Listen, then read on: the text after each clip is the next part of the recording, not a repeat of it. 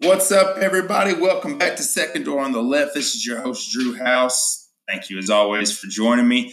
Got a lot of cool things to talk about tonight. Um, had a few ways I could go with the intro, but as promised, I said last episode if I was to receive any voice messages, they would be on the show. And what better time than to just go ahead and roll that out now? We received one. All right. So we're gonna hit up hit up in the intro right now. It's from the self-proclaimed number one fan, Matt Harding. Enjoy. Now you getting a little brave. You getting really brave.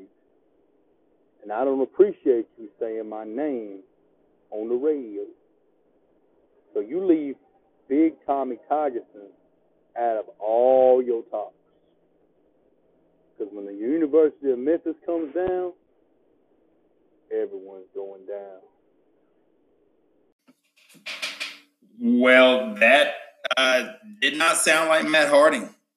That was Big Tommy Tigerson. I guess he got a hold of our self-proclaimed number one fan's phone, uh, probably while he was in the middle of sweating that SEC championship game at some point. You know, it, it makes sense. All right, it, it makes sense. So, Big Tommy, going to devote the intro to you, brother. Your Memphis Tigers had a 17 point lead in the second half and ended up getting beat by 15. I, I hate it for the U of M. Uh, they are the closest school proximity wise at the, you know, uh, from where we record this this baby right here, this podcast, and it, it's unfortunate. They had them and they let them off the hook. Now, unlike Matt Harding's team, they bounced back. They found a way. That's what good teams do. Memphis is not a good team. They're not a good team. They are. Uh, they're a definitely set. They definitely a second tier team. If it's a three tier system, they're in that second tier. All right. It's okay though. But Big Tommy, I, appreciate you listening, and uh, sorry I brought your name up in the previous episode. Uh, maybe I jinxed you. You probably do think I jinxed your Tigers because uh, if I hadn't made mention of Central Florida and uh, the Central Florida Memphis game and, and, making that one of my picks, then you know who knows Memphis probably would have won, and I'm sure you feel that way. But and for that, I'm sorry. Uh, but the fact of the matter is, Memphis let them off the hook. Uh, you know, so there's the intro. There's the voice message. I'm a man of my word. Uh, we got a lot of stuff to talk about. Roll the music. Hey, uh, Dark Necessities, Red Hot Chili Peppers. Had to mix it up a little bit this episode. Love that song. Love that entire album, honestly. Um, what was the name of that album? The Getaway. Yeah, yeah, yeah. yeah they came to uh, they came to the forum last year, and I didn't go see them, but uh, I did go see them probably about nine years ago. Has it been nine years ago? Matt Harding, freaking Matt Harding, shout outs all throughout this podcast episode already. I did go see the Chili Peppers uh, about nine, ten years ago with Matt Harding. So great show. Didn't uh, catch him this last time, but still dug that album. Was feeling that song just then. Uh, so yeah, mixed it up. Not always about the Griswolds we got a lot to talk about, and uh, there's really only one place to start. There's really only one place to start, and that's taking a trip back to Jerry's world for a little bit and talk about that game Thursday night. And I'm just going to completely spitball it. Okay, I didn't write down any stats. Uh, I didn't, you know, I didn't rewatch it like I have been known to. Uh, for some of the other games this year that the Saints have played. I think I got a pretty good feel for the game, though, uh, even having not rewatched it, having not wrote down many notes uh, for this podcast. Uh, I think I got a pretty good feel. And the fact of the matter is, Demarcus Lawrence went on record saying everything he said. If if you don't know what he said, look it up or listen to the last podcast. I think I give a pretty good paraphrasing of it. Um, the defense completely backed up every word their uh, captain said, and the Dallas defense held down the fort, was ready to play, and they stifled, just completely smothered uh, my my team, uh, my team on offense. Uh, Drew Brees had the had 126 yards passing, something crazy like that. Uh, the fewest offensive yards in the Sean Payton Drew Brees era since 2006. They were not able to get the ball rolling on the ground. No passing game hardly at all. Weren't able to sustain drives. The offensive line had trouble protecting. It's one thing to get pressure on Drew Brees when it's an edge rusher because Drew Brees is good about feeling it, stepping up in the pocket, stepping up into a clean pocket, and avoiding that edge rusher. No problem. When you start getting interior pressure over the center and the guard, all up in six foot even, if, we, if, we're, if we're being uh, generous, six foot even quarterback that Drew Brees is, it's going to be problematic. And it was problematic Thursday night. Drew Brees was rushed. Uh, Drew Brees did not have many receivers get any separation. Uh, this seemed like the first night that another big name receiver would have really helped. Tre'Quan Smith was non existent. Uh, some of the other players that had had big games were non existent. Uh, Michael Thomas was was shut down for the most part. There were flags thrown uh, against players that were guarding him. There seems to be word going around that he was being held more than even the flags would lead you to believe. The fact of the matter is, not a lot of receivers got separation. And when they did, or if they did, it seemed like those those were the plays that the Cowboys were generating their pass rush, and Brees was taking a, a sack or having to throw the ball away. It just wasn't a good night for the Saints offensively. Okay. It was a terrible night. It was a historically bad night. They laid a big fat turd after averaging 45 points, 45 plus points the last three games. So I get I got to give a lot of credit to the Dallas Cowboys. I got to give a lot of credit to the scheme they drew up. I, got, I have to give a lot of uh, credit to the playmakers on their on that side of the ball, especially the defensive side of the ball, because again, they backed up their defensive captain's strong words against the hottest team in the NFL. And they did it very convincingly in my mind. I mean, uh, I'm trying to stay geared towards the Dallas defense, Saints offense. Um, even even the touchdown that the Saints scored that could have easily been called offensive pass interference. It wasn't, but it could have been. And that shows you just how slim pickings it really was out there. And I, I, to stay on point with the Dallas defense, Saints offense, Dallas defense showed out. They looked like a top flight team if you're just looking at the defense side of the ball, they look like a top flight team. They look like a one of those top tier teams in the NFL. If they can match that intensity moving forward, as we are in the last regular uh, month of the regular season, happy December to you, by the way, listeners, then they're going to be a force to be reckoned with because their defense looked phenomenal. And the Saints, I really feel like the Saints might have been missing Terron Armstead at left tackle. Not sure. Uh, because Unger, our center, was healthy. Warford and Pete, our guards, were healthy. And the Cowboys were able to generate pass rush in the interior of our offensive line.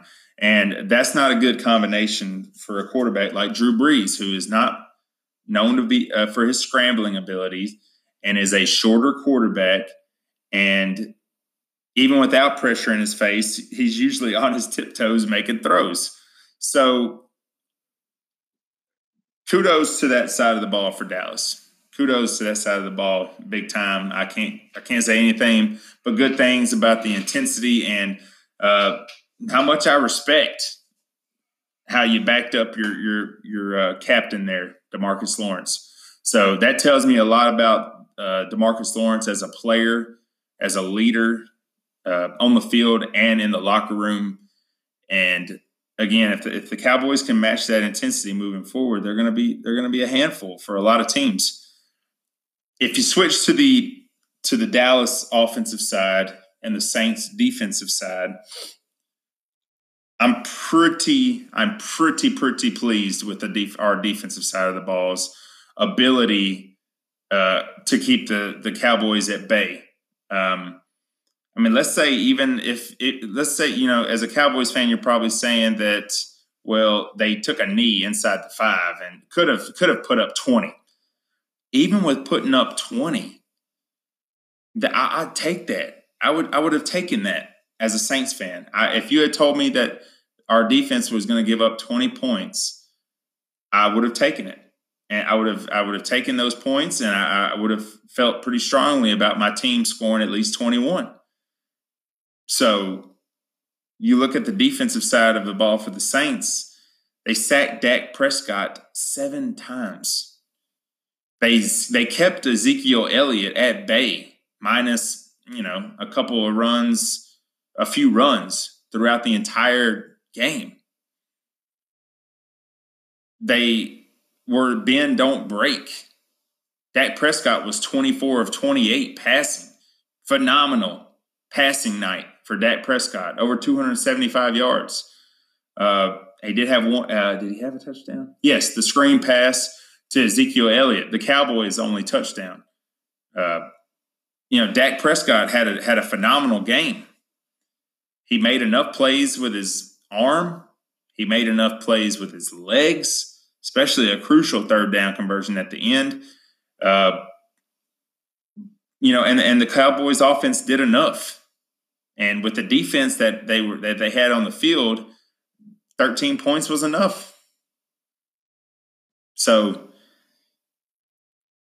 you can say what you want about the refs. All right. They didn't have a good night.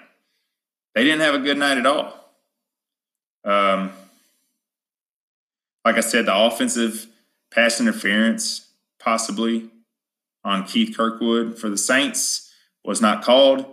A uh, face mask against Dak Prescott late in the game was not called. But then also a Cole Beasley down a good yard and a yard and a half short of the first down, knee down, and before he lunged for the first down, completely missed. And also a, a launch of the crown of the helmet from Jaden Smith, Jaylon Smith, right at my guy uh, AK 41's head. You know? And if there's anything I take offense to, it's that play right there. The fact that that one wasn't called because it was so obvious. And I just don't, it's just a tough pill to swallow when the league week in and week in, week in and week out is trying to enforce these safety rules.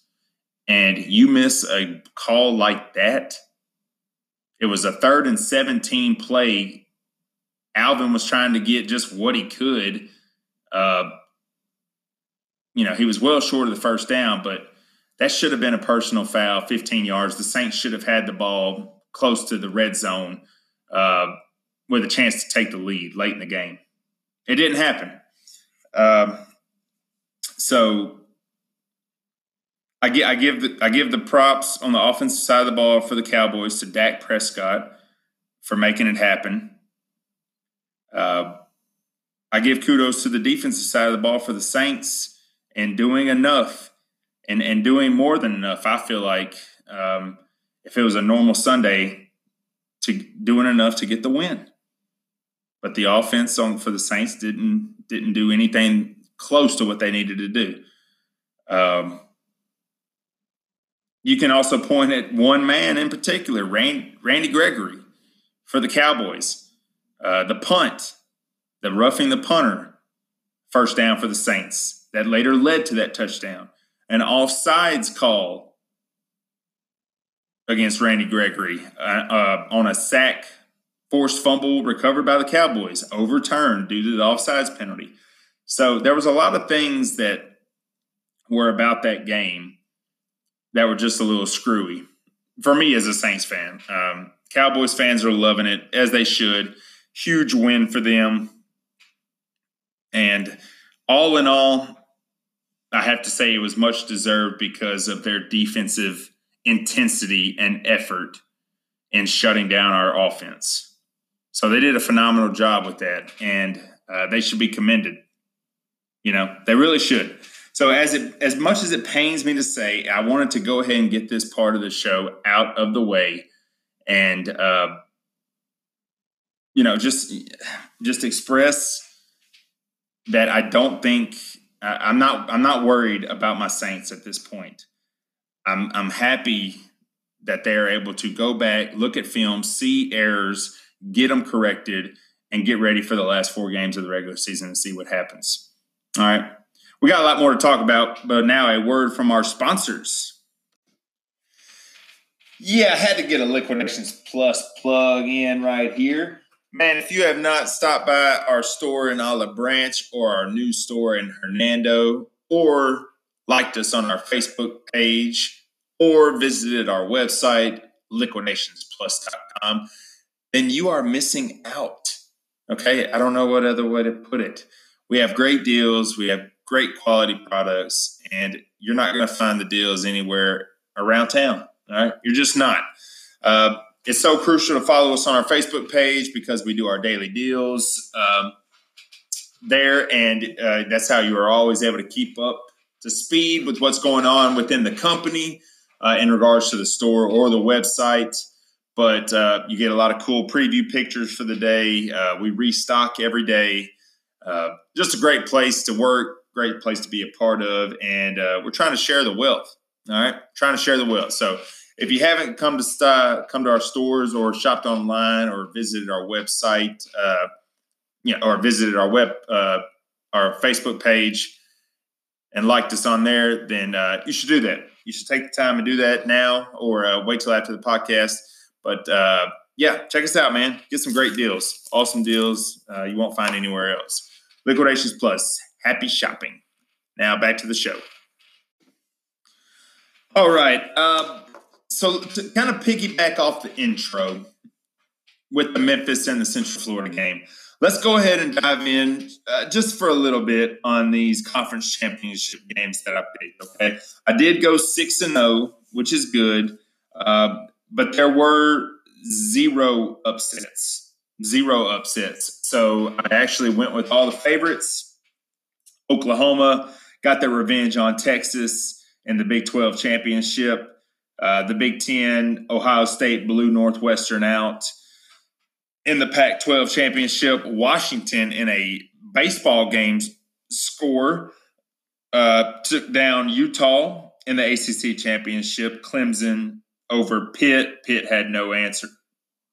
In uh, the AAC, as mentioned, Central Florida came back from a big hole uh, in the second half to upend Memphis uh, by a wide margin uh, in that one. But the, the game of the college football weekend was easily the SEC championship.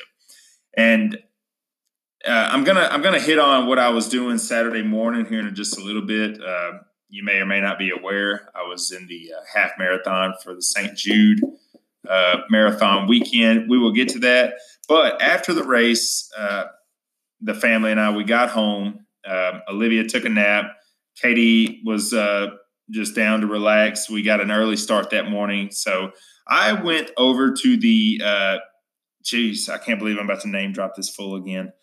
Uh, Matt Harding's house, went over to his house and was able to watch the first quarter and a half of the game. Now, I got to tell you, as a state fan, or really, it, it wouldn't even matter what kind of fan I was, but uh, to see an Alabama fan in such disarray, it was very funny. It was very funny. Um, getting some of the play-by-play when I was when I left his house uh, to so he could keep me up to date.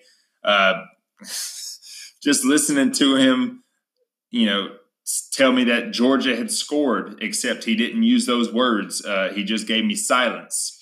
Uh, but I used the context clues before that, leading up to the silence, to you know pretty much you know uh, be able to figure out that Georgia had scored. But uh, Georgia scored early and often, but they did not score late and often enough because Alabama came back from 28 14 and uh, with Jalen Hurts' help, they were able to take down Georgia and win the SEC championship. So that was a great game. I got to give Alabama a lot of credit. They were outplayed a lot in this game, uh, but it did not matter. As I mentioned, uh, Alabama is a is a very good football team, obviously, and good football teams find a way to win, and that's what they did. So uh, six and zero oh in college championship weekend. Uh, so that's that's pretty good. Uh, just an early preview. I'm going to go ahead and give you because we're going to have time to dive into all these bowl games that are coming up for these teams. Uh, Want to go ahead and give you the college football playoffs.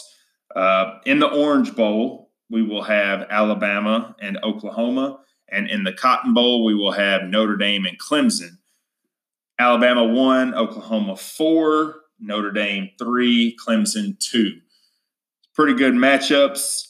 Um, uh, it's going to be it's going to be interesting. I mean, I do think Alabama will win in their game, but it's going to be interesting to see Notre Dame and Clemson. I have not really seen either one of these teams play. Uh, so for Alabama Clemson, that would be a, a, recurring theme there. But if Notre Dame somehow finds their way into it, uh, I do believe a time when Alabama and Notre Dame played in the national championship, and I think it was a twenty-eight to nothing skunk, something like that. But who knows? Still a lot of time to go into that, but definitely wanted to touch base with those other games. Um, as for the NFL, I did not have a good. I did not have a good week. Like my Saints, I did not have a good week. Uh, I picked the Saints. That didn't work out for me. Obviously, I picked the Falcons. Stick a fork in them. They're done. The Ravens get another win and improve to seven and five on the season. Lamar Jackson holding it down at the quarterback position. Uh, I did get Broncos Bengals. That was a good one. AJ uh, Green is officially out for the year on IR. So the Bengals, you can go ahead and stick a fork in them. They are done. No quarterback, no playmaker. They're done. Rams at Lions. The Rams win by double digits there and improve to 11 and 1. And they have a pretty good hold on that number one seed in the NFC. Cardinals at Packers. Pick the Packers. And boy, was I wrong. The Packers lose to the two win Cardinals, and Mike McCarthy is out as head coach of the Packers. Mike McCarthy was hired on back in 2006, the same year as Sean Payton. So he has been there a while. And uh, it was just time for a change, apparently. So Mike McCarthy out. Uh, we'll see what happens the last month of the season uh, with Joe Philbin as interim coach, and what happens next season, getting uh, a guy in there to head coach Aaron Rodgers. The Packers are you can stick a fork in them; they're done. Bills at Dolphins. The Dolphins. Wow, that looked like a crazy game. They hold on for dear life as the Josh Allen pass to the end zone as time expired falls just short Bills just barely missed winning that game. The Dolphins six and six, still alive in the AFC wild card. Uh, the next game, Bears Giants. Way to go, G men. That's way to go. Way to keep the Bears off the Saints' heels. The Giants get a big win, even without Odell Beckham recovering the onside kick. They hold on and win in overtime. Giants improve to four and eight. The Bears drop a big one, eight and four on the season for them. Uh, the Panthers, wow, the Panthers are in a tailspin. I really hope they don't get their bear. I really hope they don't get it back. Uh, seeing as how the Saints play them two out of the last three years, but they are now all the way down to six and six as the Buccaneers knocked them off and improved to five and seven themselves. Uh, if the Saints, looking ahead real quick, if the Saints beat the Bucks in Tampa Bay, they will be the NFC South champs. Uh, which is awesome. The Colts and the Jaguars, I picked the Colts, and of course, the Jaguars pull out a baseball score of their own, own and uh, hold the Colts scoreless, I do believe. Maybe the Colts got three, but uh, the Colts offense nowhere to be found uh, in Jacksonville for that one. Missed that one. I did pick the Texans over the Browns. The Texans, once 0 3, have now rattled off nine consecutive victories. Very impressive for that Houston team. They are looking like a serious threat in the AFC. Jets at Titans. The Titans come back from a double digit deficit in the second half and pull out a win and keep their season alive. They improved to six and six, right in the thick of that AFC wildcard hunt. The Chiefs and the Raiders, a 40 to 33 game. The Chiefs win. Patrick Mahomes continues rolling. The Chiefs improved to 10 and 2. The Vikings and the Patriots picked that one correctly. The Patriots win that one. Uh, they improved to 9 and 3. Vikings dropped to 6 5 and 1. Seahawks completely dismantled the 49ers. Uh, they improved to 7 and 5. And uh, Sunday night game, what a game. Steelers, Chargers, Steelers up big. Chargers storm back in the second half and uh, have to kick the the game winning field goal no less than three times, three consecutive offsides penalties on the Steelers. Uh, the third one is declined, and the Chargers improved to nine and three and knock off the Steelers on Sunday night. Great win there, 33 30. And at the time of this uh, recording, I do not know the uh, outcome of the Redskins Eagles game. I believe the Red Eagles are up uh, by about 12 late in the, that game. I picked the Eagles, but right now, without that game having concluded, I am eight and seven in the NFL. So not good. Not good. Picked a lot of games wrong. There were some upsets, but um, there were a few upsets, honestly. And uh, you know, just didn't just didn't overall have a good week as far as the NFL goes. But maybe I can get to nine and seven. I did pick the Eagles, and uh, they are leading at the time of this recording. So that is the football recap. That is the Saints Cowboys recap. That is the championship weekend and the college football world recap. And now I want to end this show talking about something that I was just truly blessed to be a part of. For the last five plus months, I have been training to run the half marathon in the St. Jude Marathon uh, up here in Memphis, Tennessee.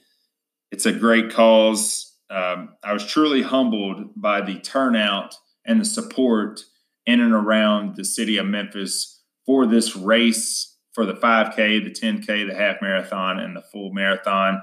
Over 25,000 runners participated. Uh, this was my first year participating, and uh, over $10 million raised. Just you know, phenomenal job there by all runners and all everyone that raised money. Uh, the volunteers were in full force, making sure this record-setting day went off without a hitch. Uh, the amount of support from the citizens in the uh, in the city, just lining the streets was something to see.